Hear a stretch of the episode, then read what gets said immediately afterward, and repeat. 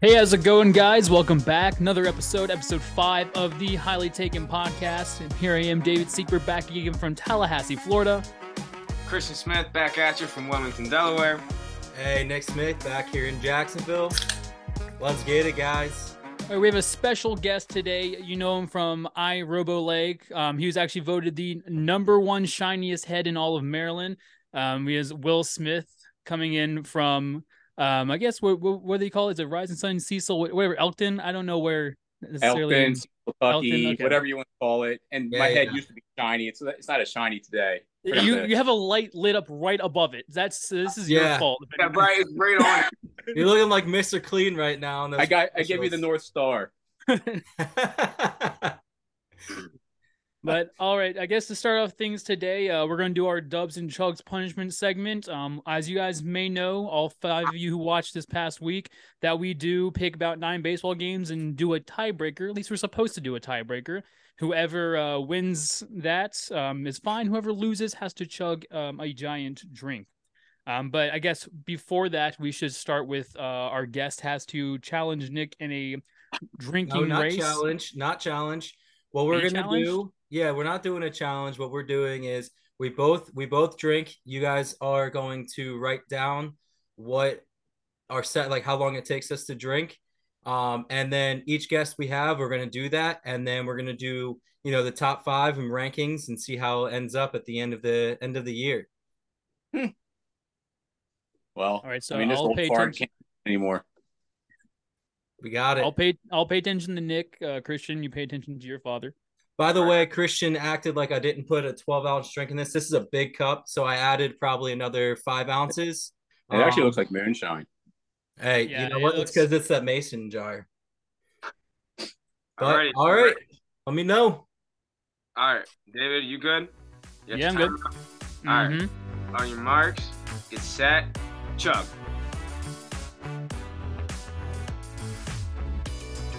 Oh my God, yeah, Nick, you Yeah, that was oh my pretty good. gosh. I got you at uh We got to have five point one seconds, give or take some uh some air there or some string I delay as well. 8.2 seconds. Yeah, There's no way that was used to this. 8.2 seconds. You took a little. You took. You took pretty long, dude. Oh no, I thought that. Also, I- I- I think it's harder to couldn't chug. my Nick, I'm not as good as you. Get my throat opened up. Hey, practice.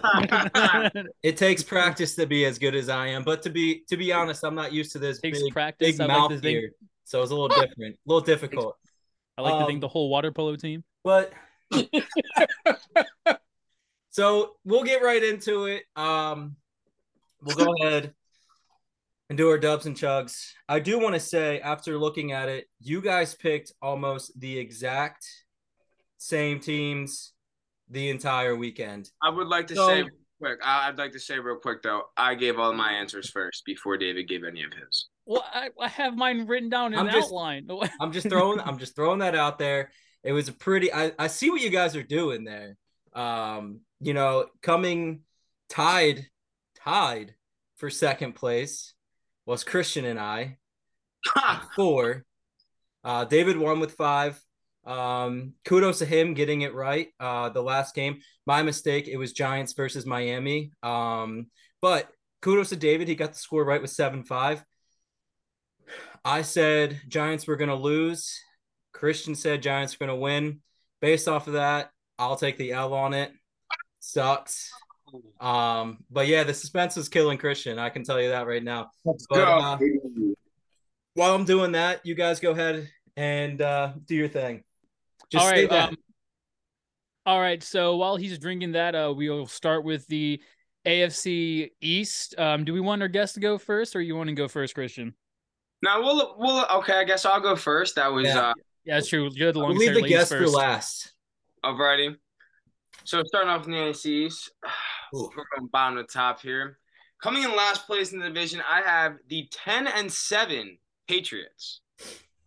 Patriots last?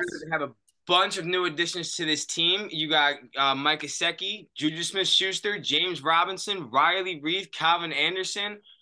Everything on this team is set up exactly how Bill Belichick wants this team to be set up.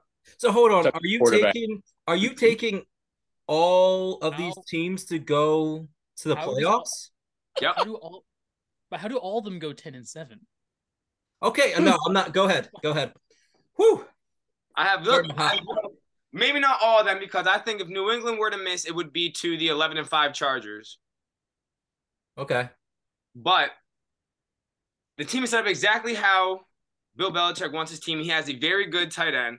He's got he's got serviceable wide receivers at one and two. And he's got a mixed backfield with Rhamondre Stevenson and James Robinson. The defense over there is pretty decent as well. But the biggest problem for them is going to be Mac Jones. He was 18th in the league in pass yards last year, 23rd in touchdowns with just 14, and 22nd with 11 INTs.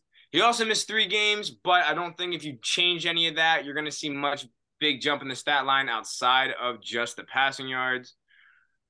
But I think I think even with a bad Mac Jones or with what we don't know from Mac Jones, it still will leave Patriots to a 10 and 7 record, and we could see them fighting for a playoff spot in December. Coming in third place in the division, I have the 11 6 Bills. The team didn't do too much to improve the, in uh, their team throughout the offseason, while everybody else in this team did. They signed Latavius Murray and drafted Dawson, uh, I believe, what is it? Kin Kincaid? Is that how we decided it's pronounced, right? Dawson, Dawson Kincaid. Kincaid. Kincaid out of Utah. I don't think Latavius Murray is over with Miami. Not He's anymore. with Miami. He's with Buffalo. Did you say Buffalo? I thought you said has Buffalo in third, Nick. Yep. Put your listening ears on. Yeah. Wow. See, buddy. Listen up, my guy. But there's two right, I was about to say. Yeah, you you've only had one truly, Nick. Come on. well, they no, I truly had are not two. helping you. I had two. I had two. Oh my god, I'm sorry. I just thought Miami was gonna be there, but okay. Shoo. going to be as good as they have been, led by Josh Allen and Stefon Diggs on the offensive side of the ball, and then superstars on the other side like Michael Hyde, Jordan Poyer, and Tre'Davious White, who headline a very high quality defense. I think the biggest problem is over here though with Buffalo is that they just had they didn't make a lot of additions to the team, and right now everybody in the NFL is getting better. Every team is adding more players. Almost every team more or less improved this year. Buffalo was one of the teams I feel they didn't do much to improve the team, and they'll still have a good team with what they have. But because so many other teams improved, I think that's what's going to be their downfall. Coming in at second place in the division, and honestly, I guess you could just call it a tie because I have them, I have all of them losing the same uh, three in division games and winning three in division games. Are the eleven and six Jets? Jets fans, your time that you've all been waiting for is here, and your QB has arrived at fifty million dollars a year, and he'll probably only be here for the next two years and you won't even have a division title to show for it at the end of the day.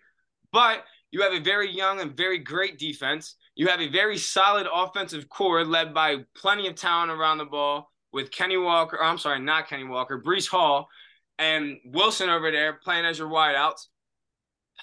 And now you have Aaron Rodgers in there finally to play as a serviceable quarterback instead of, we all know him, we all love him, the Cougar Hunter himself, Zach Wilson. And I think it's just I think it's about time for the Jets to start making the right jumps in the right direction here.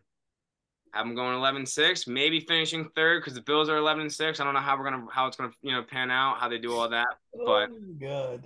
I know, I know, Nick. I know you gotta love it. And then 12 and 5 are the Dolphins, finishing first place in the division, winning the division for the first time since 2008. The offense is explosive, out of its mind. I think if Tua can stay healthy, everything they that still have they still don't have a coach who's went through puberty yet. no, Um, but their coach, but their coach is everything to that team. Yeah, I mean, I why- don't think that's why I have Miami going 12 and 5. I think I think the uh, combination between Mike McDaniel and Tua is great as long as Tua can stay healthy. We've seen that offense. They're a top offense when Tua is healthy with Tyreek and Jaylen Waddle. I expect that to continue. They just added Jalen Ramsey to the defensive side of the ball to go alongside Xavier and Howard. That's going to be a nasty one-two tandem. You're dumb. But that's who I've finishing first place. So we'll pass that on to David. So before David starts, I do want to say Christian did have the Jets as number five in their powerhouse rank. Yeah, yeah. You know, So he, this- he changed his mind. Yeah, I really thought that he was going for them. I, I mean, I I guess. looked, dude, I looked at the Dolphins' schedule, man, and I just think the Dolphins are. But hey, Well- you can have a worse record and not be higher on the powerhouse rankings. That's fine. I, I I don't agree with that. But all right, David, go ahead. All right, so coming, I mean, this division took huge leaps from like last year. Uh, they continued into the off season, and I was shocked how well this division performed last year as well. I think even without Rodgers adding, they had a pretty good season altogether as a division last year.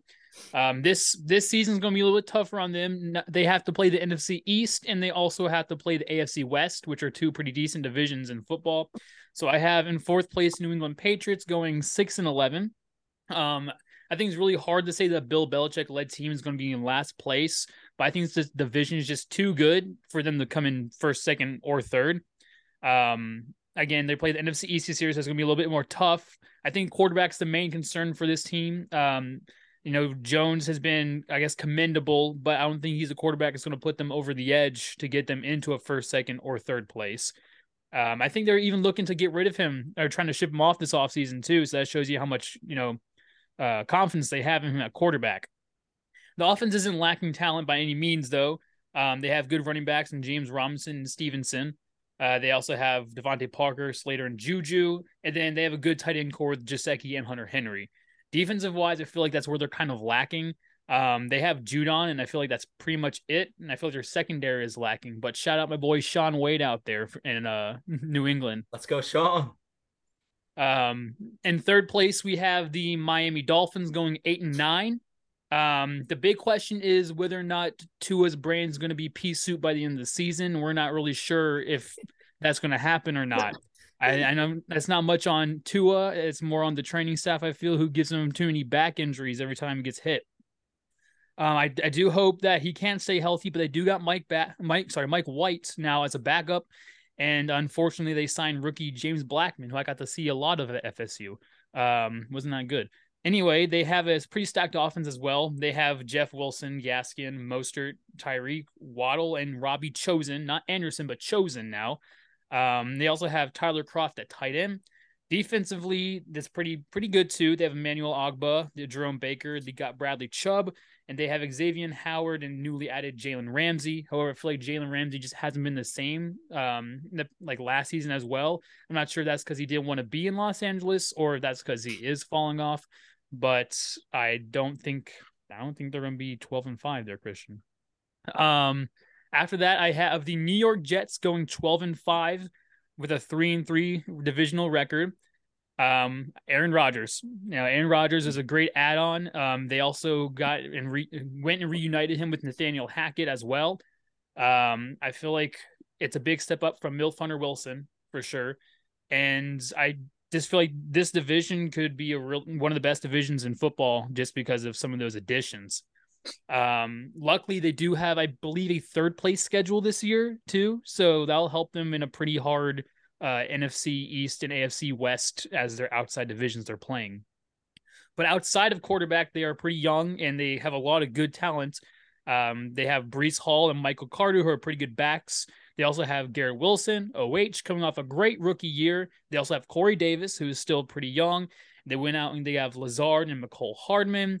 I mean, they also have Randall Cobb, which I feel like is not going to make that much of a difference, but I feel like he's a pretty good veteran receiver to have for a lot of those younger wide receivers. Um, they also have Tyler Conklin, Conklin and CJ Uzomah, which are a great tight end duo. And um, I believe they're balanced, a pretty balanced defense as well. They have Quinnen Williams, CJ Mosley, and Sauce. And I think they can give the Bills a run for their money and maybe even win the division. Um, the only issue is they have a very tough beginning of the season. And the first 11 games, they had to play Buffalo, Dallas, Kansas City, Philadelphia, the Giants, the Chargers, Buffalo again, and Miami. So it'll be really hard to start off the season with that kind of schedule and a newly uh, a new team that'll have to build some chemistry beforehand.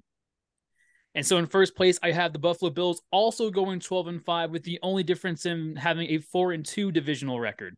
Now, again, I just feel like the Jets and Buffalo Bills can just go back and forth. It was really tough choosing between the two. Um, I feel like the Buffalo Bills have run that division for the past couple years now, but it looks like maybe teams are trying to try to figure them out, or they just can't perform once playoff time comes. Um, the last three years, I feel like they've been Super Bowl favorites at some point and have just you know faltered at the end of the year. Um, since he absolutely dismantled them in Buffalo in the snow, and Allen just hasn't performed well when it comes to playoffs. Uh, he can do well in the in the regular season, but when it comes to playoff times, for some reason he just shuts down. Um, they're still a talented team. They have Allen, of course. They also have James Cook, Nyheim Hines, and uh, Latavius Murray. Um, and Damien, Har- Damien Harris is also there. There's a pretty good running back core. They still have Gabe Davis and Stefon, but outside of that, I feel like their wide receiver core is a little bit lacking.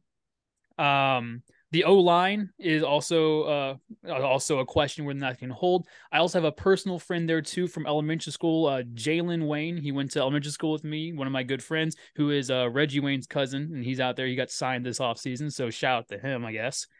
And uh, tight end, they also have Dawson Knox, a pretty good tight end. I, yeah, I'm name dropping. That's uh that's that's the only way I can get this out there. Hopefully, if I name drop enough, somebody be like, "Oh yeah, I remember him." I he love rode the it. bench pretty well. Um, added uh, they added Dalton Kincaid, which I think arguably one of the best tight ends in the draft, and they still have a pretty good defense. However, I feel like they're a little aging at this point. I mean, you have Von Miller, he's out there. Ed, Ed Oliver's out there. Shaq Lawson, and their secondary still has Poyer Hyde and Tre'Davious White. I feel like the division is so good now that they have to watch out for the Jets. And I agree, even the Dolphins, although I don't have them winning that much, the Dolphins could obviously come up and uh, surprise some people. Um, again, they play the NFC East, the AFC West, and they also have a first place schedule. So the Buffalo Bills will be put through trials and tribulations this year. Yeah, I I feel like I feel like uh you you definitely took my script on this. Um so coming in last place, I have the Patriots at 7 and 10. Uh Belichick, great coach. We all know him. He makes his adjustments. The question really is Mac Jones and shout out to Trace McSorley. He could be the starter. Uh I I don't know. I mean, what I'm looking at is they have Juju and DeVante Parker as their number one and number two wide receivers. That could be good. I don't think Juju's that great. I think I think Mahomes made him look a little better. Uh, but I will say their tight ends, like Christian said, Hunter Henry and Gesicki. I mean, are they trying to make the duo as Hernandez and Gronk? I don't know. If they do that, it could possibly work out.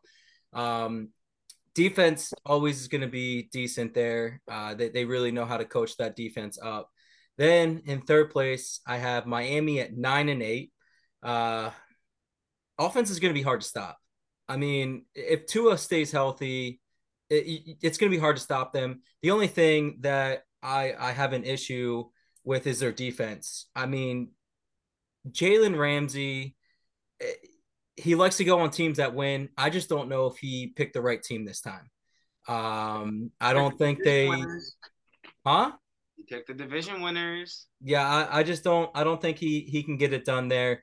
Um, you know, does the O line protect the concussion Tua over there? I mean, the guy, you know, he, he's out half the year at most, um, or at least. Sorry. And then I have the Jets at twelve and five.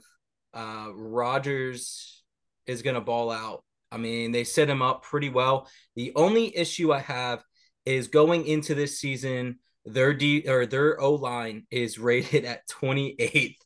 Does he have the protection? And that that's really what it's going to come down to is is that protection going to be enough for him? And I really don't think it is. Now that defense, like David said, is looking pretty good. Quinnen Williams, heart of that defensive line, great player. CJ Mosley last year, seventh in solo tackles, had an amazing year. And then Sauce Gardner. I mean, the, the guy can ball out over there. Then in first place, I have the Bills at 13 and 4.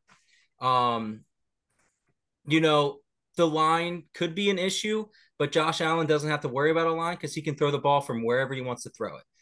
Um, does he eliminate the big time turnovers? I don't know. That's what I told you from beginning. I think they could be a great team, um, a top three team going in if he get eliminates those. You know, you have Stefon Diggs and Gabe Davis, one of probably a top five duo in in the NFL. Um, you know, I, I just I don't know if Greg Rousseau and Von Miller are going to be enough on the outside. You know, they could get the pressure. Von Miller's old. I just I, I just don't know. And then is their secondary going to hold up? Um, I mean, it, that's really what it's going to come down to. I feel like they're going to give up a lot of points, but they're also going to be a, probably a top five offense So that's that's where I'm standing on the AFC East. We're gonna go ahead and end it with our special guest, the Hitch himself, Wil.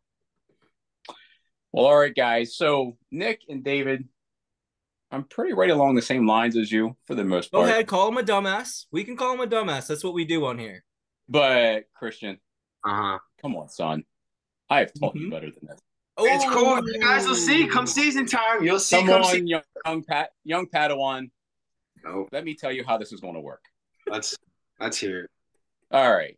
So I agree with with with Nick and, and David. Like New England's going to be the bottom of the division. Now, however, I do have them going eight and nine, but that's a generous eight and nine. I, I feel like the AFC East, just like the NFC East, is probably going to be the best division in that part of football. Um, but here's the problem. Bill Belichick again thought he was smarter than everyone else in drafting a kicker in the fourth round and then drafting a punter in the sixth round this is not fantasy football. Like, come on. I mean, you guys, how many times do we look at guys when we're dra- drafting in our fantasy football draft and you see somebody draft a kicker in the fourth round? What do we tell them? Like, um, I don't know. My kicker's the last position I take, so I, I don't really know. yeah, exactly. I mean, it's like, anyway. So, I mean, they they are definitely a top 10 defense, probably when you have Uche and, and Judon coming off the edge. Um, they definitely have good corners, and you know, and they they went out who I thought was probably the best corner in the draft in Gonzalez and picked him up. Um, you know, I, I definitely think that that's great, another great addition to their defense. So they're definitely going to be better defensively. I feel. Um, but the problem is, is Mac Jones is not Tom Brady. Um, I mean, I isn't Zappe still the backup there? Yeah, McSorley's the number three. Yeah, Oh, Zappe. Yeah, I mean, probably like game four, Zappe is going to be the quarterback there. Ooh. Um, you know, and Ooh. Juju is probably the most overrated wide receiver. I mean, like I'm sick of hearing about Juju. When he became the number one in Pittsburgh, like he fell on his face. Uh, um, so he is definitely not the same wide receiver there. Now, Gesicki, he was a good wide receiver at Miami, and I I feel like he was underused at Miami last year, but I don't feel like he's like your next Hernandez or or Gronk. Like he's serviceable, he's good, but he's not like top notch. Yeah, so he's- anyway, It's not a killer. no. So I, I have he, he won't leave you hanging out, hanging out to dry. no. So I, I definitely have uh, New England finishing last at eight and nine. Um, followed up by the track meet team in Miami. Now, first of all, like you guys said, Tua's got to stay healthy. Now, and because of that, it depend. And I based my my prediction on that. If Tua does does stay healthy, then they're probably better than the 98 record. But let's be honest, he's not going to probably play more than six games this year, um, if he's lucky. And then who's their backup? I mean, Yeah, Mike, Mike White. yeah, there you go. And we all know about Mike White. He's He Pretty looked bad. good. He looked good last year. eh, come on. And then you got Mr. Non hasn't gone through puberty as your coach. So, you know, Stud. Stud. Vaping on the just sidelines. Come on. Um, now, defensively, I, I even think they're going to struggle defensively, even with the addition of Bradley Chubb and and the addition of Jalen Ramsey. I mean, if you think about it, even heading into their draft, they had literally four picks total in that draft, and never had a first round pick. And I don't even think they had a second round pick. They didn't pick to what the third round or whatever it may be. Mhm. So they weren't even able to to help themselves with that. But I mean, when you do have Waddle and Tua, I mean, and Hill and Mostert, I mean, you're definitely going to run fast. However, your speed typically kills, but this isn't Madden. Like this Right. is at the actual NFL. And Tua is going to want run out of that pocket again. He's going to be nailed, and his his brains are going to be all over the field again. You can't So- run that flare route every single play. Right? Double Right. flags, baby. Double Yeah. play, Triple At some point in time, like we know that that speed isn't going to last very long. They're they're literally one injury away of probably being under 500. Yeah. So, you know, we'll see what that goes. And then at number two, I have the J E T S Jets, Jets, Jets. Oh, by the way, Miami, go, I have them going at nine and eight, by the way. Um, and then followed up with the J E T S Just Jets, Jets. I have them going 10 and seven. Now, Commander. I do feel like Aaron Rodgers is kind of like, you know, the best thing since sliced bread that they've had there since since when? Brett Favre. Uh, Brett maybe? Favre. Boomer Esiason. Brett Favre. Probably. Boomer. they had Chad Boomer Pennington. Esiason. Boomer Esiason was the last best quarterback that they This- thinking Jets have had. The Sanchez. The Yeah, well, no, no, Mr. Butt Fumble, no. Um, and you know, and and I think the Jets were actually kind of smart by bringing in Lazard and Cobb because he's used to both of them. Um, so there's some fam- familiarity there with that, you know, and then adding Mecole Hardman for a little bit of speed. Somebody's going to break down the defense a little bit more. But defensively, I think that that's where they're going to strive. Um, you know, when you do like you guys already mentioned about Sauce and but I think one of the biggest additions that nobody's really talking about is on edge when they added Will McDonald as far as like in the in the as a first round pick. Um, I think McDonald is a very very good first first round pick for them. He's a Big Twelve Defensive Player of the Year. Now the problem is we know the Big Twelve and the defense. They're it's more or less Big Twelve in the offense. Forget about the defense. Right. Um, but we'll see. I mean, it was definitely a really good ad- addition to that team. And then, lastly, in first, the eleven and six Buffalo Bills. Ooh, it's a tight division. Now- it is. It, I, I feel like it's going to be a tight division. Now, yeah. I, I agree with you that they'll probably all split with each other at three and three. But um, the thing is, with Buffalo, I know they didn't make any big additions, but I think Kincaid is actually going to be a massive addition for that team. Absolutely. Mhm. Um, you know, you already have two great wide receivers in Diggs and Davis. Um, the problem is, is if in close games, Josh Allen seems to throw a massive pick.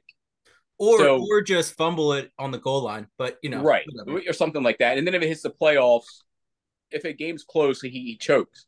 It reminds me of Dak Prescott, but better. easy. Okay, there you go. Thank you. Thank you. Um, so anyway, like I really think like you know Buffalo's still going to be really good. They're going to be a, a top five offense. The problem is, I think they're still going to be a top seven, top eight defense. The only issue is is the age in the secondary, which you guys touched about earlier.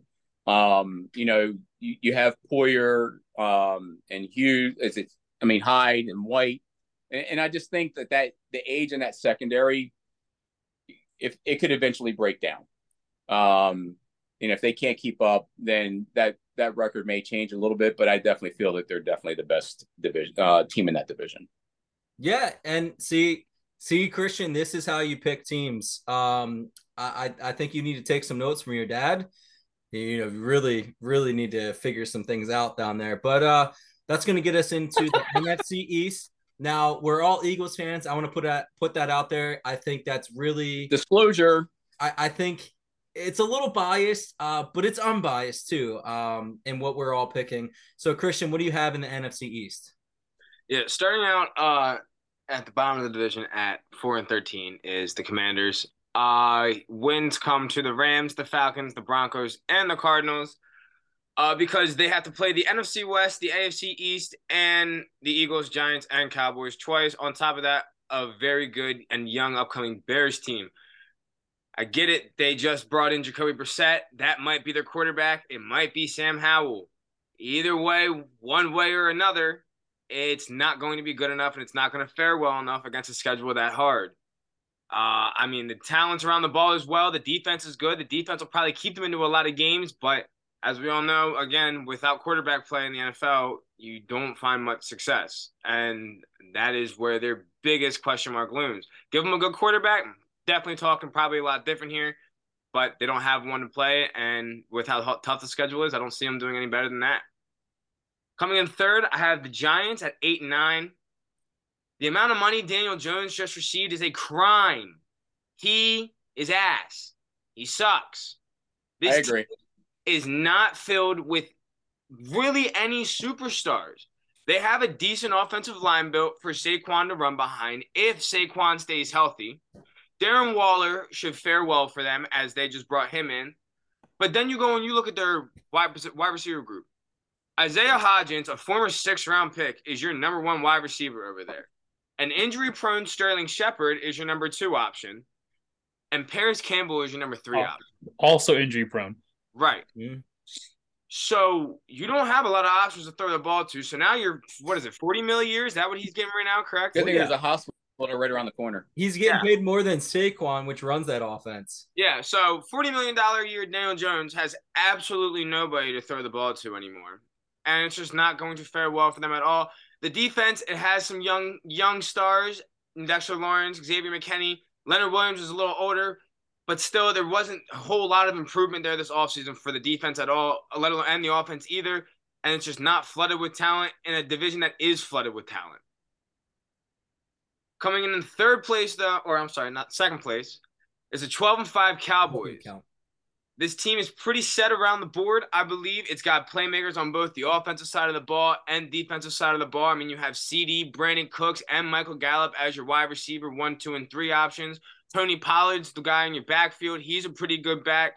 The biggest problem is going to be Dak Prescott and getting the turnovers under control. Obviously, we all know led the league in interceptions last year and missed five games.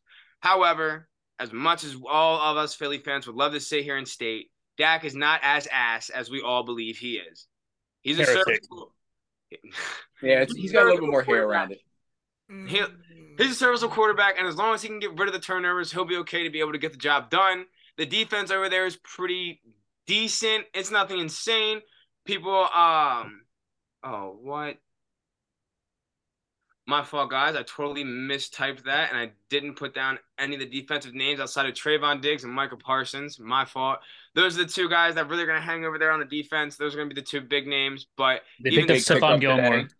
yeah, A they big still have Stephon today. Gilmore. Gilmore's older in age. I don't feel I don't feel Gilmore's going to be as good as he once was. And then coming in at first place is the 14 3 Eagles. Bias or not, let's dive into it. Philly's playing a first place schedule, and they arguably have one of the hardest schedules. Every team that they play has basically gotten better on pen and paper, but the biggest thing here is so is Philly. Hurts, in my opinion, has shut down all the doubters, and there's no reason to question if he's going to be able to make a jump again in year three to year four. In just his second year as a starter, second in MVP voting, and led the team to a Super Bowl, proved to the world that he can throw. But I think most importantly to this Philadelphia team that a lot of people are skipping over is the amount of depth on this team. And the depth is what's going to be able to bring Philly to win most of their games, especially inside of the trenches on defense. When you have Fletcher Cox, Brandon Graham, Joshua, Jordan Davis, Haason Reddick, Milton Williams, and now the addition of Jalen Carter and Nolan Smith as everybody rushing after your quarterback, that is insanely stacked. All of all four of the backups can go and probably be a starting D line on another team.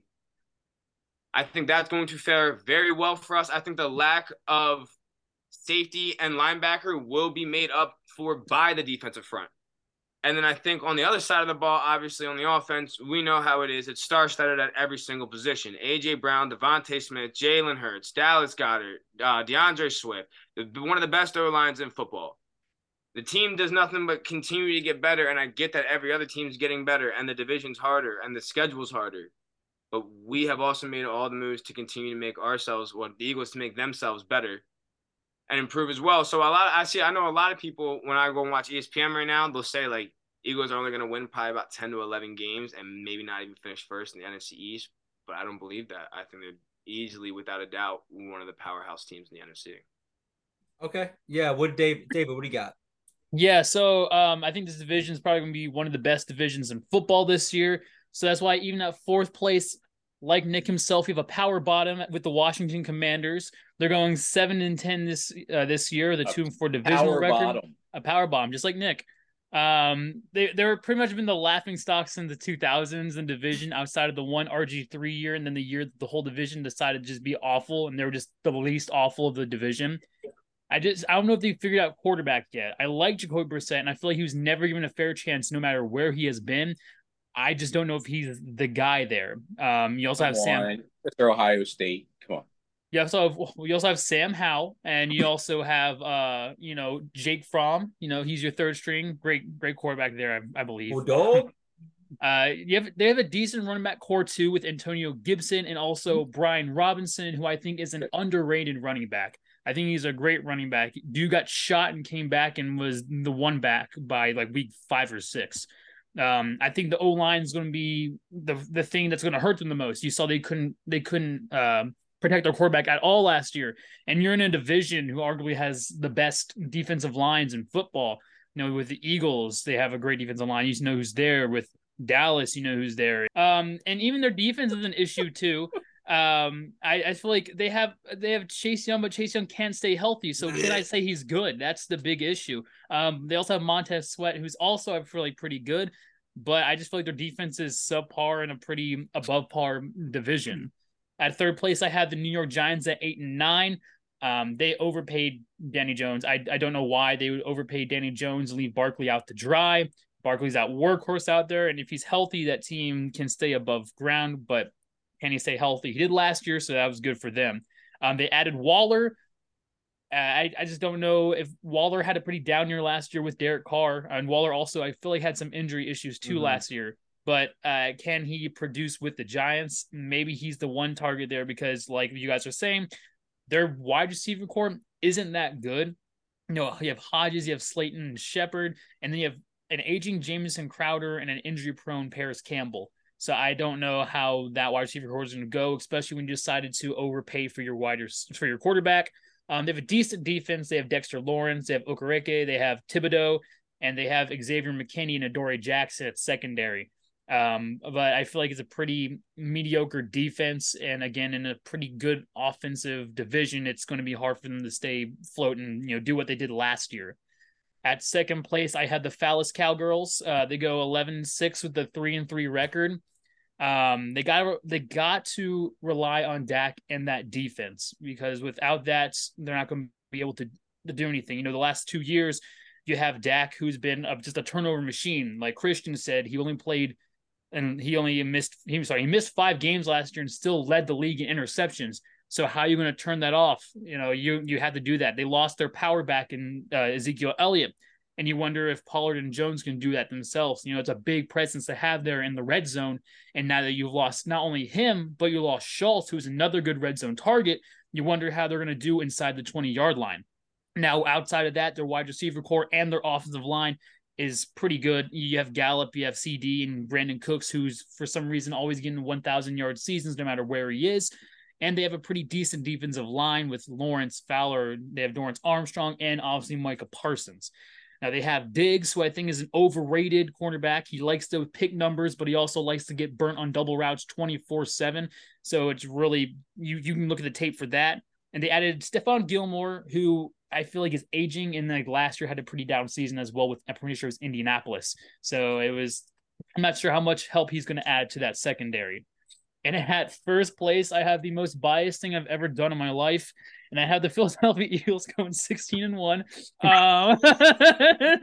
I have their one loss uh, to Dallas in Dallas. Um, they're coming off a Super Bowl that they choked away. And there was a lot of questions after that season ended. Both their coordinators are lost. They had to replace both those coordinators, which is going to be interesting to see how they do that. Um, the defense looked like it was going to completely go into a downfall. We had questions whether or not we were going to bring back Bradberry, we were going to bring back Slay. Slay wanted to leave, but we kept them both. We got we went out and got Greedy Williams, who I think is a really good um, cornerback, albeit he's on a one year contract, so we got him for a one year rental. Uh, we got uh, we got Ringo. We drafted Ringo from the Georgia because for some reason the Eagles love Georgia players. Um, and I think the big thing is going to be what happens at linebacker and safety. Uh, we lost Gardner Johnson because he decided he thought he was more money than he was worth. He screwed himself and is only getting paid eight million dollars this next year. He's getting paid the same amount. Yeah, and then we lost T.J. Edwards, who is a, a great linebacker, and we haven't really had that much good linebackers since I feel like DeMeco Ryans left. Um, it's always been a question. We are going to trust Sean Bradley, not not the Space Jam one, but the one who's a pretty subpar linebacker. Um, now I think Nakobe Dean is going to start getting more time. I feel like he is a great running back when it comes to run plays. I feel like it's still undetermined what he can do in coverage, but I feel like with that defensive line that they have, which you already talked about, I feel like that's going to help that linebacker core out not only for the run game, getting those easy tackles, but in the passing game, getting pressure on the quarterback. And then we come to the offense. Now, the offense is that same offense. They didn't really lose anybody but Miles Sanders, but then they went out and got Penny and D'Andre Swift and got better there. Um, they the thing is they play a really really tough schedule this year and in the final half of the season they play eight teams that made it to the playoffs in the final half of the season. That is going to be a test. And I think that's the reason why people have them losing. However, I think even with, like you guys said, everybody else is getting better. I feel like the Eagles have gotten better. I feel like Hurts, even with an MVP season last year, has gotten smarter. We saw last year after his injury, he knew when he needed to start sliding, when to stop taking unnecessary hits, which is something that our last so-called franchise quarterback could for some reason not figure out. And I think that's going to be the big jump there. Keep him on the field for as long as you possibly can. Yeah, and I, I I'm right in line with you for the most part. Um, I have, uh, you know what? I'm not even gonna call them this, uh, because because when they didn't have a name, this is what we came up with. The Foreskins, I have them at five and twelve. They don't have a quarterback. Uh, I just don't know if they can get it done. Brissett's going to end up being the starter there. I, I just don't think Sam Howell is going to be the guy that gets it done. Yes, everything else on that offense looks great. They have great, you know, threats there. Um, and then you just don't know if they did anything to get better this year. And I, I really don't think they added anything that's really going to help them going in. And it's almost like they want to rebuild at this point. Not to mention now they have a new owner there or owners. Um, and I just think they want to go in there and rebuild it. They might they might go worse uh, just because they want to get a better draft pick. Then I have the Giants um, with an overpaid quarterback at eight nine. You cannot pay someone that is a top twenty at best quarterback in what what I like to call him Danny Downs. Uh, he is a absolute struggle there. He cannot get anything going when he he trips over his own feet. Um, I, I just, I mean, what I do like, and this is biased, Deonte Banks is going to be a great corner. He looks just great with up. the You Terps. crap on David great with the Terps. Hey, he looked great with the Terps. I think that was a good signing. I really wanted the Eagles to get him, really to help them out. Um, but their wide receiver core is just absolute dog water. I mean, they, they're all injury prone. It's so bad. And I really don't think da- Darren Waller is going to be enough. Now, that defense does look okay with Thibodeaux and Lawrence, great defensive linemen, but is that going to be enough to help them in their secondary? I don't think so. Um, then I got the Cowgirls at 12 and 5. Um, Dak sucks. I mean, he he sucks. But he doesn't have to do much because that offensive line looks great. Pollard had a great season last year. I think him going into the number one running back all year is going to be very good for them. I think it's going to work out well. Um, and then Cooks, Lamb, and Gallup. Th- that's that's such a great uh, wide receiver core there. Um, now their defense looks good too. That that's, I mean, Micah Parsons is an absolute stud. He's a beast. Uh, you he can do anything. He can cover people. He's going to get, you know, hurry ups. He's going to get sacks. He can do whatever he wants to do on that defense, and you know he's the most versatile player on defense. But about bias again, I have the Philadelphia Eagles. We now call them the Philadelphia Bulldogs, going 14 and 3. I mean, on paper, they are the number one offensive line in the league. Uh, granted, they stay healthy. They're a little older, but if they stay healthy, it's going to be a menace. I can't wait to see them come out with another album on Christmas time. Um, but not to mention Hurts, he's he has a chip on his shoulder. I mean, he he literally went in there. He goes, I, I need to study more and get it done. The guy literally just got his master's degree in the offseason, smart as can be. I think he's going to take the steps like David said. I think he's learned how to play the position a little more. Now, I do want to see his arm strength to get a little more like he has more developed arm strength. And I hope he worked on it on the offseason. You just can't argue AJ Brown and DeVonta Smith as your two. Now, Watkins can cost us some games. We saw it last year with the Eagles. I really hope he takes that step. They're saying that he's going to be the number three, and I really hope he decides to play a great slot receiving uh, position there. Goedert, beast. Defense, yes, they lost a lot of pieces on defense, and the linebacking core is really an issue.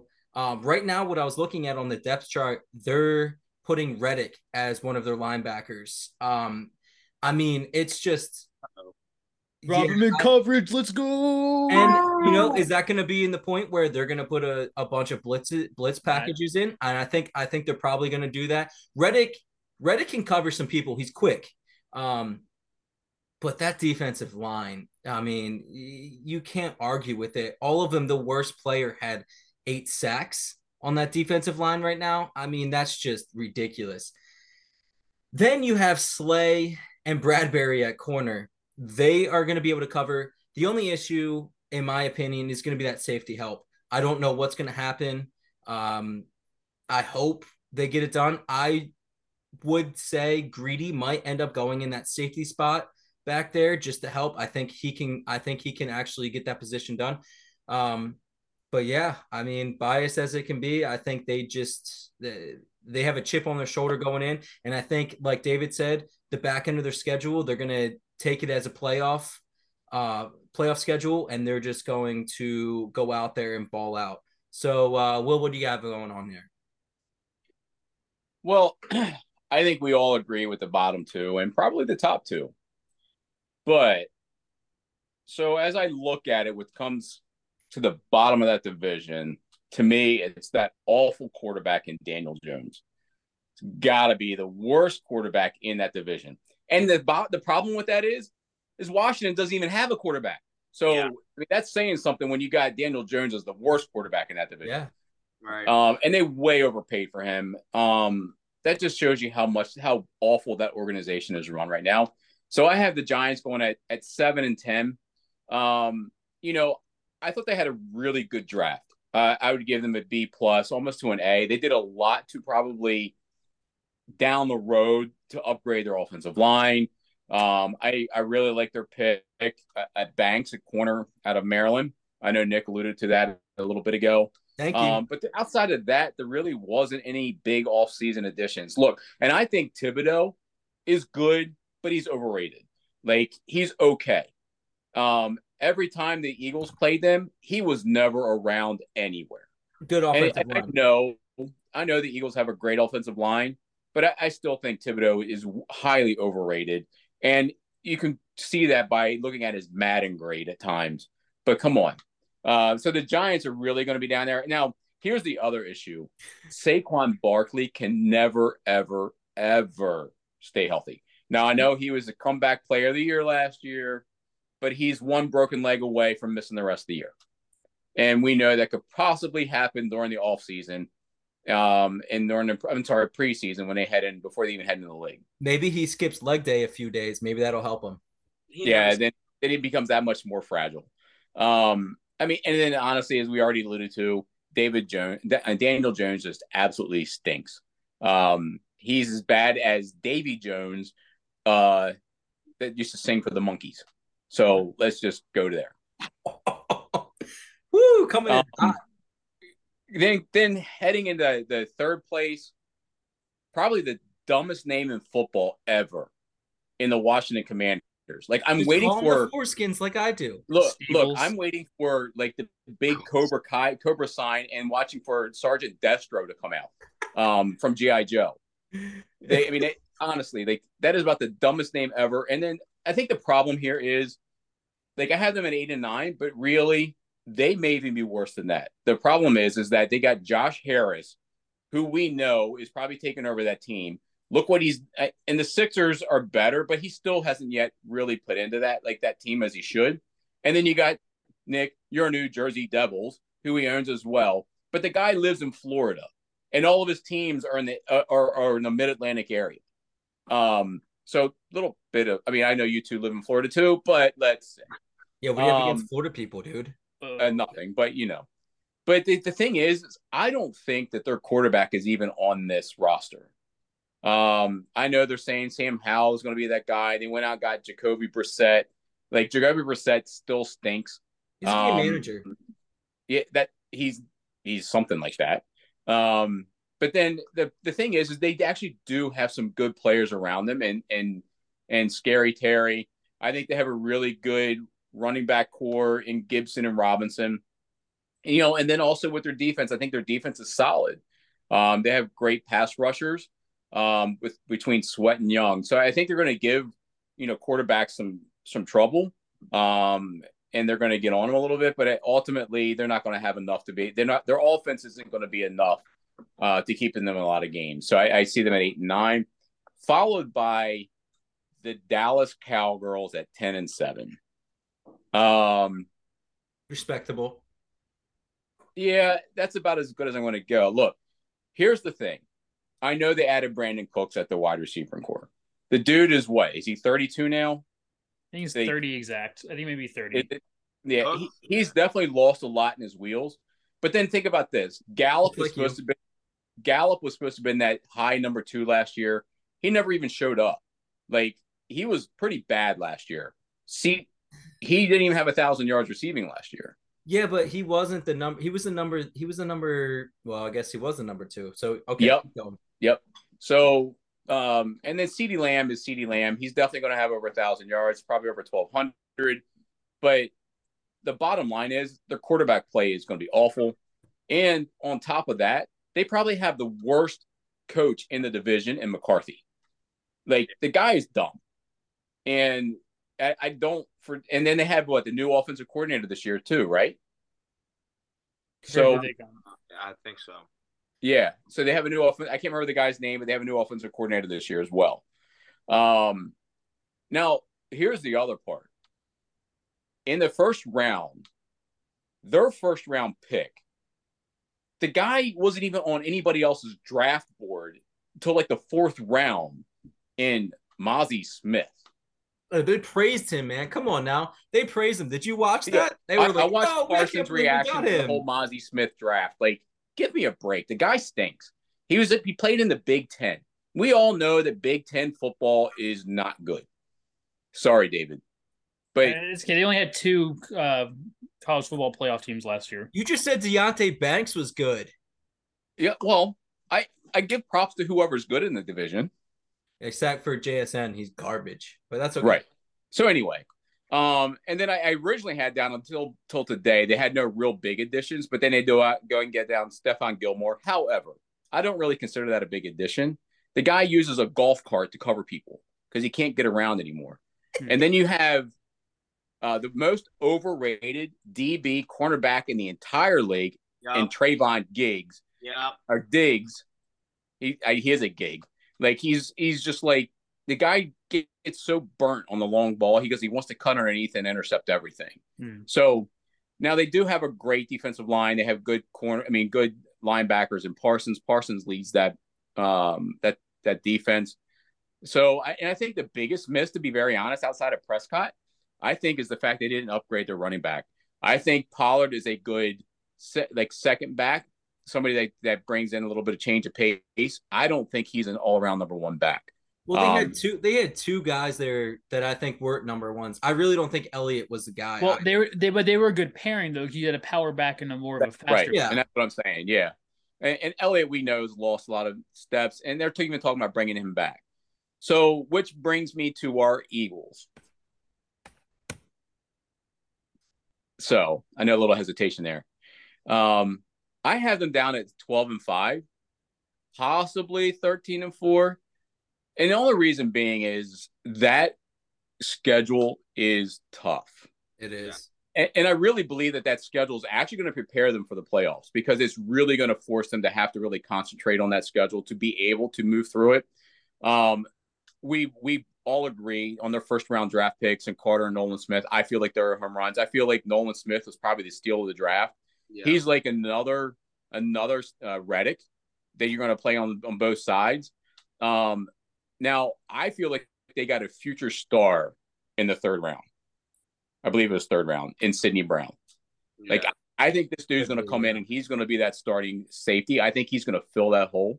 Now I don't think that they're done by any way um, in, in, in that defense and even in the offense. Honestly, I think one person I can see them adding is Myles Jack somebody who knows that defense is familiar with what's going on. I could see him had adding them. He's he's somebody who's great in coverage. He didn't have a great year last year in coverage, but he's he's a guy that has been known to be really good in the coverage. I think Nakobe Dean's going to have to step up this year. He's going to have to play that spot. He's going to have to play that mic role. Um, you know, I think the re-signing of Bradberry was huge. Um, and you know, I, I think them going out and bringing in Rashaad Penny and, and drafting D'Andre, I mean, bringing in D'Andre Swift as well, I think is a major upgrade at that at running back. Um, but I'll give you a name to also watch out for, as far as the offense goes, and that's Jarvis Landry. I could see them adding him as the number three. Um, Ooh, that's a huge Actually- upgrade. I, I could see them bringing him at a number three. Um, I could see uh, what's his name? Um, we talked about this a minute ago. Um, what's his name? Q. Quez Watkins. Oh, I could see him being traded to to to uh, the Colts. Um, so I, I don't think the Eagles are done. We we all know how Howie works. Um, I don't think they're done by any means. And I I think to this two additions of Myles Jack and, and Jarvis Landry could be huge. I think Greedy stays in the slot. Um, and I think that that'll solidify their corners. Over Um, Maddox. I do. I, I do. You may Okay. you may be Maddox may be the one that you see go back to safety. I think he has the instincts for that. I agree. um, that's a that's a uh, great that's a bold pick, but I agree with it. We'll see. I mean, we definitely know that those are the question marks. We definitely know on defense, your question mark is linebacker, your question mark is safety. They're solid at corner, they're solid at defensive line. Look, they are going to give offensive lines a fit this year. It's just going to be it's no question about it. I mean, I think they'll break they'll go they'll have more sacks this year than they did last year. you think they break Um, the record? Yeah, I, I really believe they will. I, I think that defensive line is just going to be absolutely nasty. Look, I think a lot of people are talking about Jalen Carter and, and some of the issues that are going on. I think he's going to be an absolute stud in that middle. Um, I, I think I think Fletcher Cox will take him under his wing. I think he'll begin to show him. I think you got Brandon Graham who's going to he'll, he'll light, light him up if he needs to. Um, you know, and and then I think honestly, um, you know, we're talking about Hurts and that contract. I don't think that that contract is in any way, shape, or form affected him and what his what he wants to do. Um, and and typically those kind of contracts do. Like they're like, all right, well, I got my money. I don't think he's going there. I think he ultimately, it doesn't. No matter what, he wants a championship. Well, it's a, Um, it's a back ended it's a back ended contract, so he really took It a pay cut in the next like three four years to But- get it going. Now, the end of his contract is a lot of money, but you're looking at two to three years that you have to go and get he- it done. yeah. He got a lot of that in bonus and signing bonus too. See, and You that's get to what I liked. I liked about him because he also did, yeah, signing bonus, but he also uh, he set it up to where he's getting bonuses if he hits marks. So, and that, that's what I wanted him to sign because now he's going out there and you're getting a player contract, right? Yeah. So, yeah.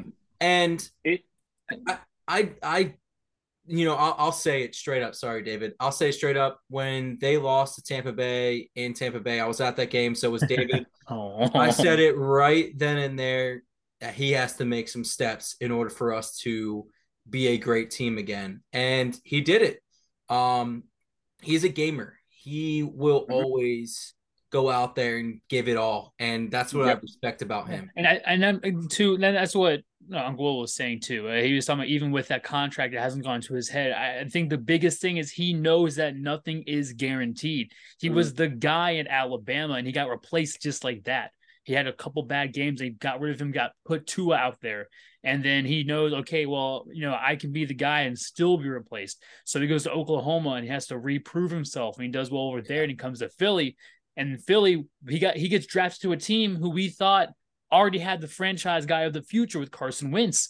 And then we lose him. Now he's the guy. And then he has a whole season under his belt, go to the playoffs. And even then, it's not enough for the fans because of how he he didn't play that well. But also importantly, it wasn't enough for him. So he came Right. out and made those strides. And I think that's why that's why I love about him seeing that stride and see how much he realizes nothing's guaranteed in this league. And that's that's just something you don't see, especially young guys nowadays. Yeah.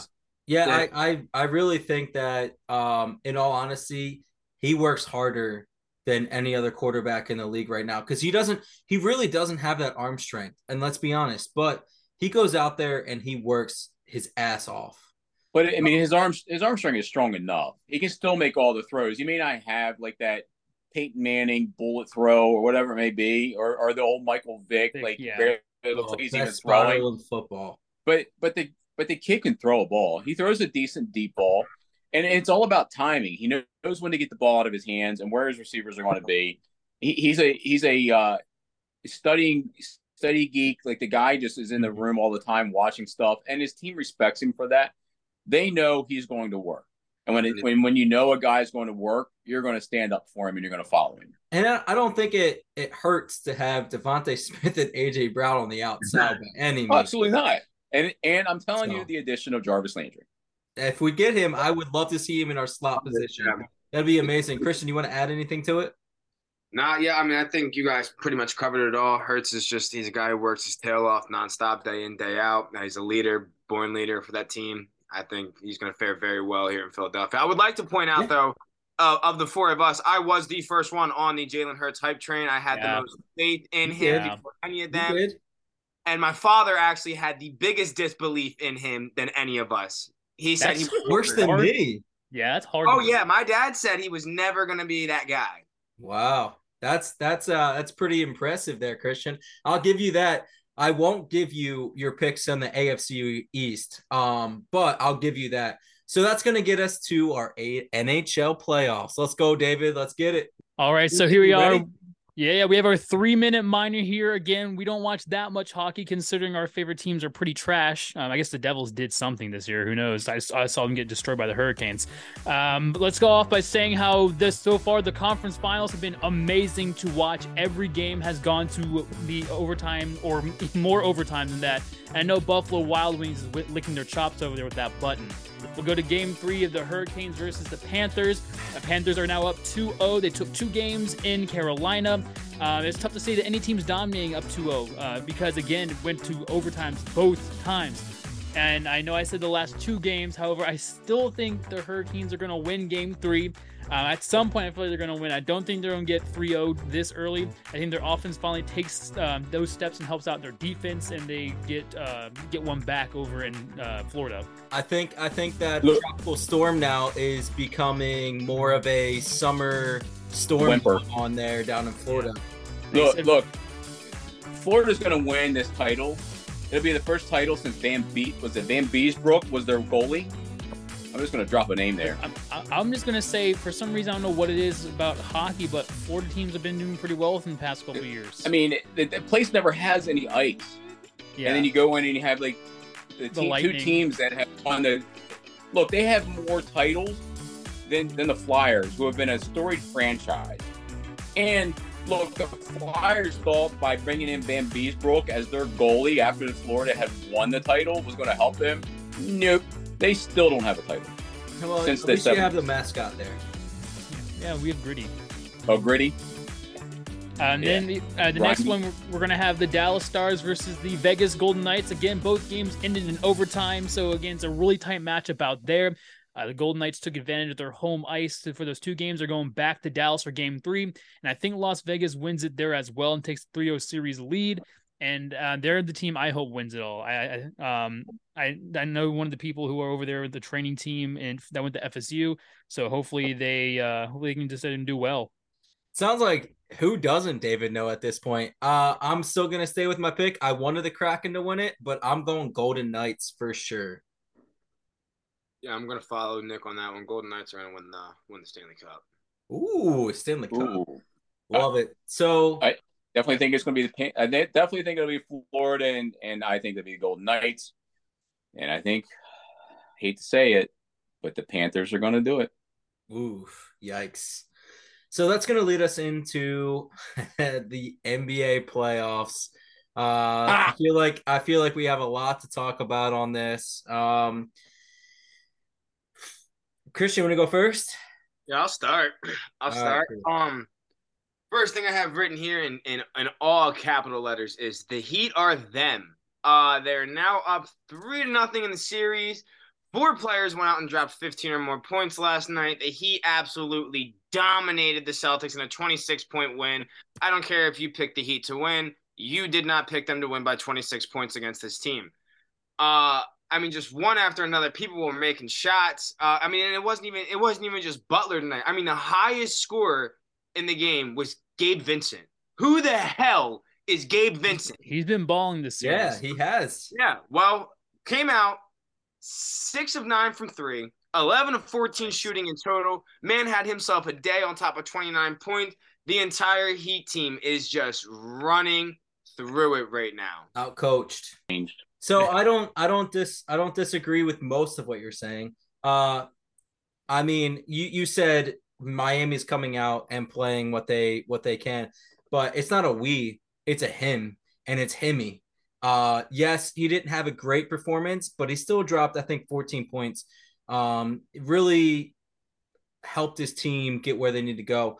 You know, when you have Caleb Martin off the bench with 25 points, you just can't you can't stop it. And Celtics just didn't have an answer. When you go down the way they did in that third third quarter, they just look like they were little pansies out there. I'm like, oh, uh, we just we're just gonna lose this game.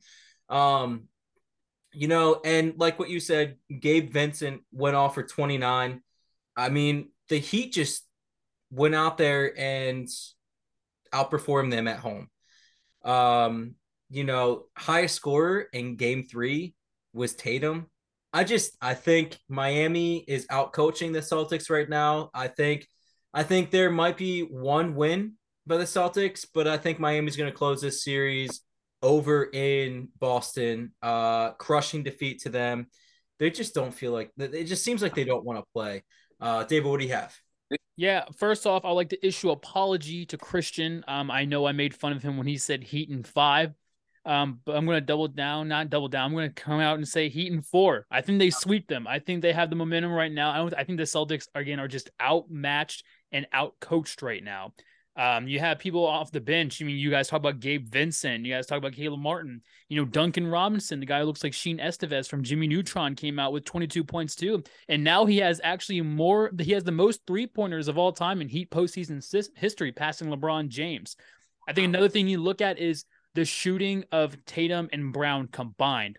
Uh, you know, Tatum and Brown right now are combined seven for 40 from three point in the entire series right now. That's 17.5%, while Gabe Vincent himself is 10 for 18 from three. Um, and again, what we've been talking about it, uh, they're just being out coached. Um, Spoelstra is out coaching him. And then uh, i have been a big fan of Spoelstra since his Heat years too. I mean, you want to talk about a great coach? I mean, great. He has great talent. Let me. I mean, I know he's had a really great talent. He had Bron, Dwayne, and Boss there. But any person who can get their team to 10 to, to five finals in 10 years and it looks like it's going to be six finals in 11 years is a pretty good coach there too um, fun fact do you uh, know the remaining player in the playoffs right now that has made it to the finals every season he has been in the playoffs hold on i do know this it's kevin love yep Suite Life on Deck star kevin love I saw that on I saw that on Instagram the other day. Well, what do, what do you have over there, man? What do you throw throw your two cents in? So, David, I'll agree with you about Spoelstra. He's a great coach, but here's the thing: NBA just isn't the NBA anymore. It's I, I call the NBA. It's not basketball anymore. It is not what I grew up on anyway. And when I grew up with the greats of Michael Jordan and Charles Barkley and Akeem Olajuwon, and like I could go name after name. Hashtag none of those old. guys. I know, but none of those guys that play today could hold a candle to any of them. But here's the problem: Can you guys tell me the coach for the the the Celtics, who he is a protege of? Doc Rivers. Yes. Ah. There's your answer. Yeah. That's why the Celtics cannot get past the Miami Heat. It's too much for him. And then on top of that, we all saw it the other night in game two. Williams had the audacity ah. to get up in Jimmy Bucket's face. Like, that is the dumbest move he could have ever made. He just put him alone put the Celtics in a very bad spot. Mm-hmm. So I mean, I I definitely think that. But I mean, it's the honest thing is Miami will probably win the next game. If not, it will. The furthest it'll go is Game Five. I mean, that that series is over. Yeah, yeah. You can't you can't give Jimmy Butler any motivation going into a playoff Nope. game. It- it- you just can't do it. The guy is an absolute stud when it comes to it. So that's going to lead us into our other playoff series with the Lakers Nuggets. Um, Christian, you want to go with this? Yeah. Um. So, as we all know, Heat Nuggets or wow, Heat Nuggets, Lakers Nuggets. They played Finals tonight. preview. Yeah. Right. Yeah, right. Literally though. Uh, Lakers Nuggets. They played tonight, guys. I don't know what more really needs to be said. Uh, Jamal Murray is on fire right now. 37 in game three, 37 in game two, 31 in game one. And I mean, and that's not even, and he's not even the best player on the team. Nikola Jokic is two time MVP. I the Nuggets are just they're firing on all cylinders. Everybody's playing well. Even I mean Caldwell Pope and Porter Jr. They're all they're both playing well. They're starters. There- there's just no slowing down for any of them. And I don't see I don't see LA figuring out the game plan tonight. I don't see them making any adjustments that are going to matter enough to to keep them alive right now. I think LA's done. It's going to be well and over with. They're going to lose it all. They're going to be season's going to end right here tonight in LA, and they're going to continue to shine. I think also Murray will probably go for another 35 or more tonight. Uh, just because he's been he's been piecing them up, and they have no answer for him at all whatsoever. Yeah, and I I don't I, I agree with most of that. Um, I think the Lakers are gonna just take one of them. I think I think the. Nuggets I think the Nuggets want to go back home to get that that that win over there. Um, you look at Game Three. I mean, I said it last time. Again with the starters. I mean, God, the starters for the Lakers were outscored by 20 points. You cannot go out there as starters and literally do that. I mean, you had two starters at two and three points. You, what are you supposed to do with that? Yes, Reaves and LeBron and Davis are doing their thing. They both had 23, 20, 23 and 28. But you just they don't have an answer for, for Jamal Murray. And the guy is going out there and making his point as, you know, uh, he's always been great, but yet the guy is solidifying himself as a great playoff player Player, based yeah. off of this this year. Um I think that I think the Nuggets take it 4-1. Yeah, so David, what what do you have going on with over in that series? Well, yeah, uh, like I said, um, you know, right now they're down 3-0. No one's come back from 3-0. And you can say, oh, they have LeBron. LeBron obviously has come back 3-1 and so on. He has, but they're playing a complete different beast, and they have to still play at least four more games against the Nuggets to do that. And I don't see that. Um, I don't see that happening. Now, I feel like Hachimura and Reaves have been doing what they can as role players there. Uh, LeBron, you're going to say he had 23 points. However, he had 23 points on 19 shots in game three. That's not good. He was three for nine from three point. He keeps pulling from three, and we don't know why. And they don't need that. And then I and then I'll talk about him later. D'Angelo Russell had three points. yeah. OH. Um, I don't think the Lakers get swept, but I think they lose in five, and D'Angelo Russell needs to start learning how to speak Chinese. Mm. Hi, Didn't even go to that league. All right, well, what do Uh, you have over there? Pretty good. So here's the thing. So remember two years ago, Murray tore his ACL. Mm. He's got a point to prove. The kid is good. Yep. Um, Yeah. and and ultimately, the guy who should have won the MVP is on the Denver Nuggets. I mean, Jokic is by far the best big man in in basketball. Averaging triple double every single like every single game. I mean, it's not even close. I mean, I, I don't know who Embiid play, paid for him to get the MVP, but and, and I'm a Sixers fan. But come on, the guy Yeah. is not better than Jok- Jokic. So, and then on top of that, you got an aging LA Lakers team. Um, you know, LeBron just he's not the guy anymore. He's more or less he's like a number two, even maybe even a number three. The guy needs his depends changed every quarter just to be able to get up and down the court. Yeah. Um, th- you know, he's not the guy anymore. So this, I, I really feel, I think they get swept. I think Denver finishes it, and I don't, I don't think the Lakers have the firepower to do anything to stop Murray and Jokic at all. Yeah, it's it's kind of tough. I mean, I I really thought it was going to come down to guard play, and I thought the Lakers you know, had a better guard play, but Jamal Murray is just absolutely owned it and taken the ropes and just led this team to where it needs to be. Jokic has been an absolute stud, and I really think he's going to continue averaging that triple double in this series because they can't stop him. Um, that's going to lead us off. Uh, you know, I picked PGA Championship on Friday. I had Hovland winning it all, right? Um, I did pretty good. Uh, you know, Brooks obviously won it. I'm sure David's yeah. loving it as a FSU alum. You know, he really spilled a lot of beer when he was chugging out of that uh, jug. But you know what? Whatever. Have your own have your own thing over there. But I did say Scheffler, Hovland, and DeChambeau were going to be there, and Scheffler and Hovland were tied for second. Um, unfortunate for Hovland hitting that ball out of that bunker right into the face of it. And he had a fan screaming in his ear while he was trying to hit that, which is kind of garbage. But at the same time, Koepka ended up birdieing that hole, which would have mattered anyway. Um, worst thing that was going to happen out of that is Hovland being sole number two. DeChambeau struggled on the front nine every single week or every single day yet he still brought it back on that back nine. Um, I did say I would love to see a LIV tour player win it, and now we're bringing in the question: Do you bring them back in some of your events because you're bringing in more of a star-studded lineup? Um, you know, I do want to give an honorable mention to Michael Block. That guy is a teaching professional. Went out there, tied for 15th. Now he gets to play next week. Um, the guy hit an absolute bomb on the par three to hit a hole in one. The guy, in my opinion, is better at hitting par threes than Christian is at hitting half court shots on the basketball court. Um, the guy is going to go out there and he, I think it's a lot of people going to watch him.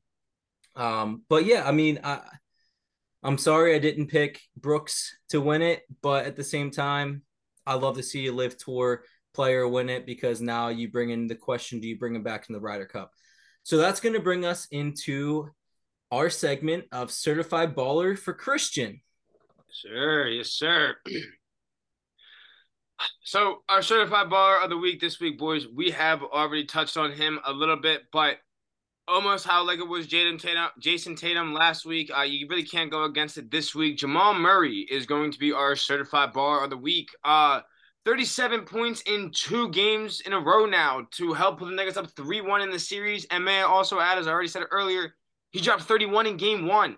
The dude is playing completely out of his mind right now, and the Nuggets are looking like a real force, and the Lakers have absolutely zero answer for it.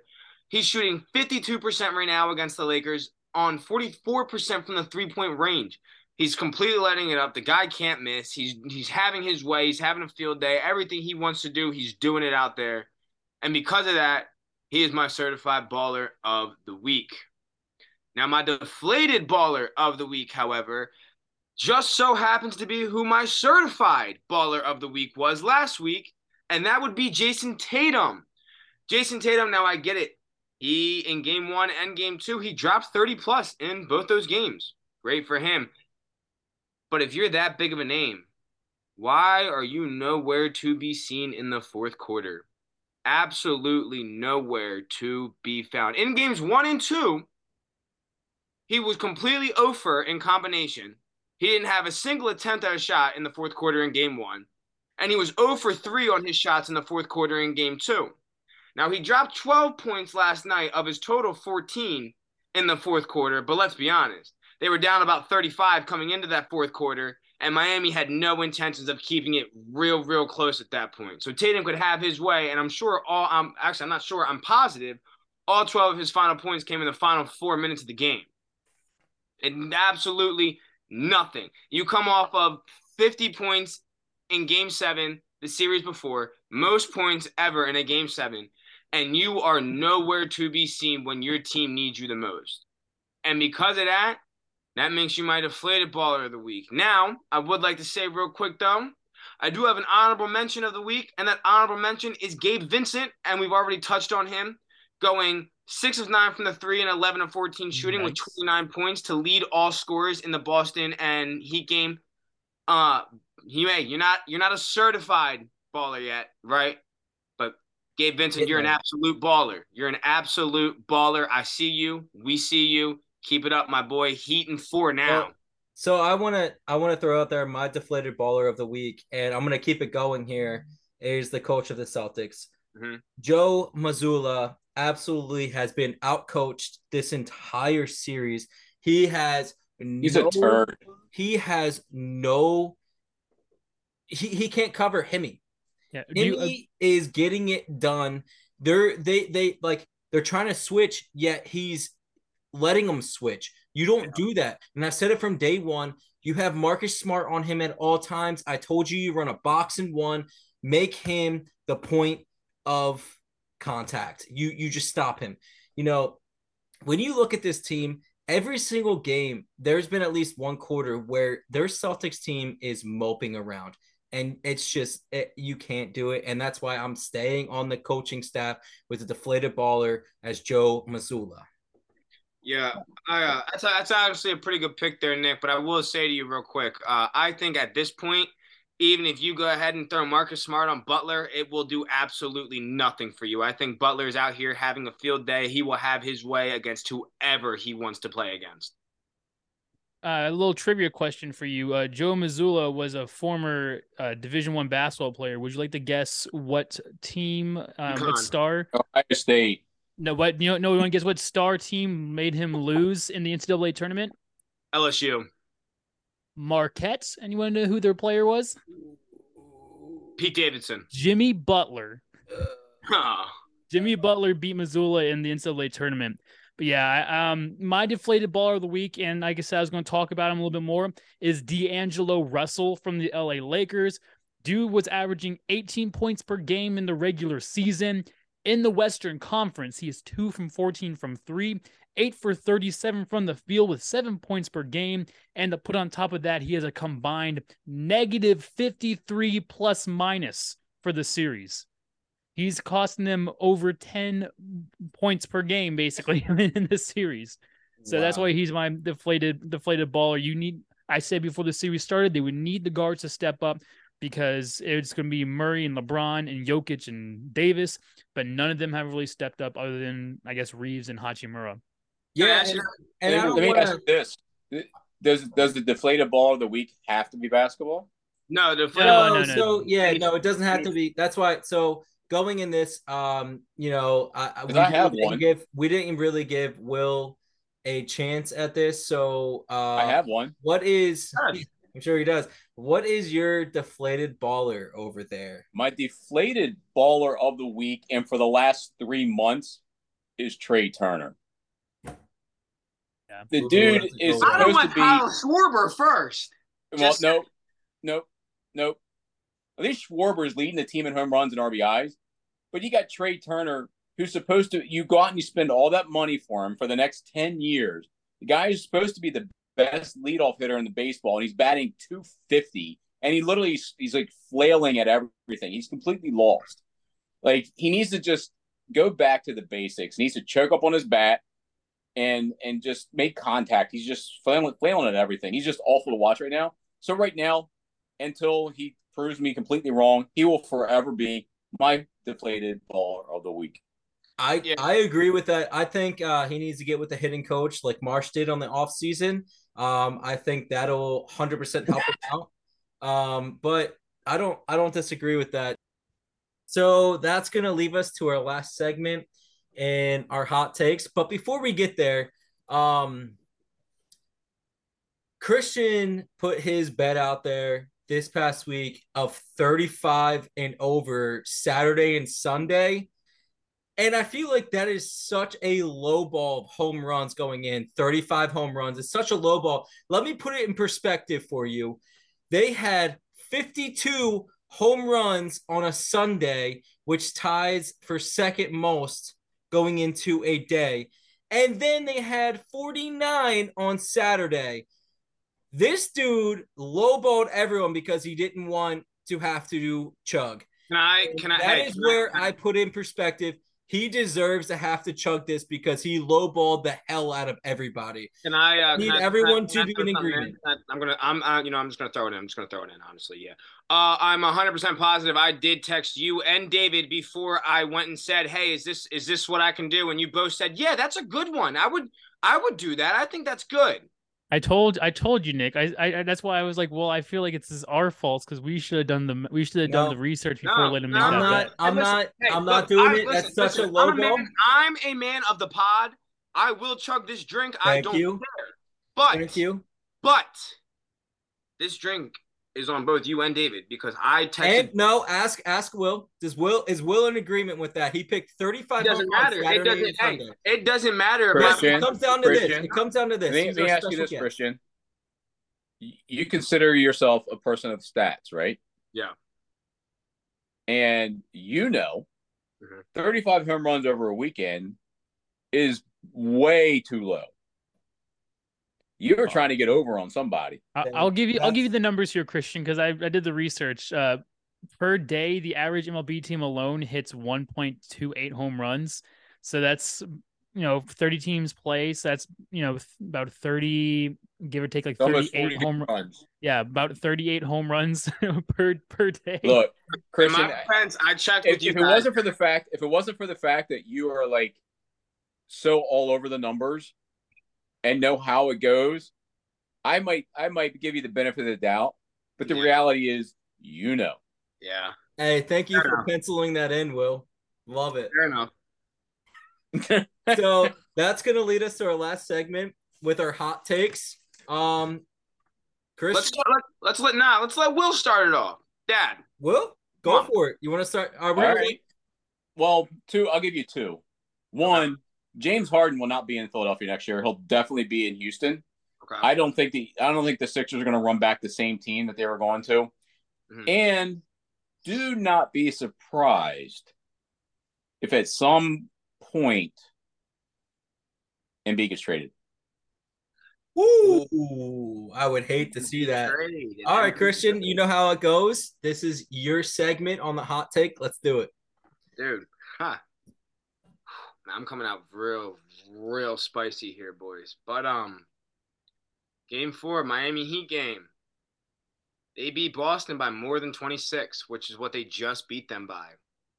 Yeah, Miami's going to come out and they're going to beat them by 27 or more points after just beating them by 26 points. Whew.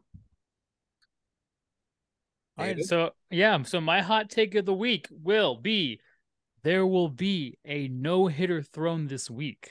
Ooh. Quick question: Do you guys know when the last no hitter was thrown in baseball? Because you probably should. Don't tell me it was this week last year. No, you should know an earlier no hitter that was thrown. Was it the day uh Jose Fern I don't know. Wait, no, no, no, no. Uh I don't know. Who was it? The last no hitter was Cristian Javier combined no hitter in the Phil versus the Phillies in the World Series. Oh, in the World Series, yep. The one before that, Cristian Javier combined no hitter versus the Yankees that year. Now I think there, I think one is long overdue, and I would keep my eye out for this Sunday when the Houston Astros play the Athletics. And would you believe it, Cristian Javier is set to pitch that day?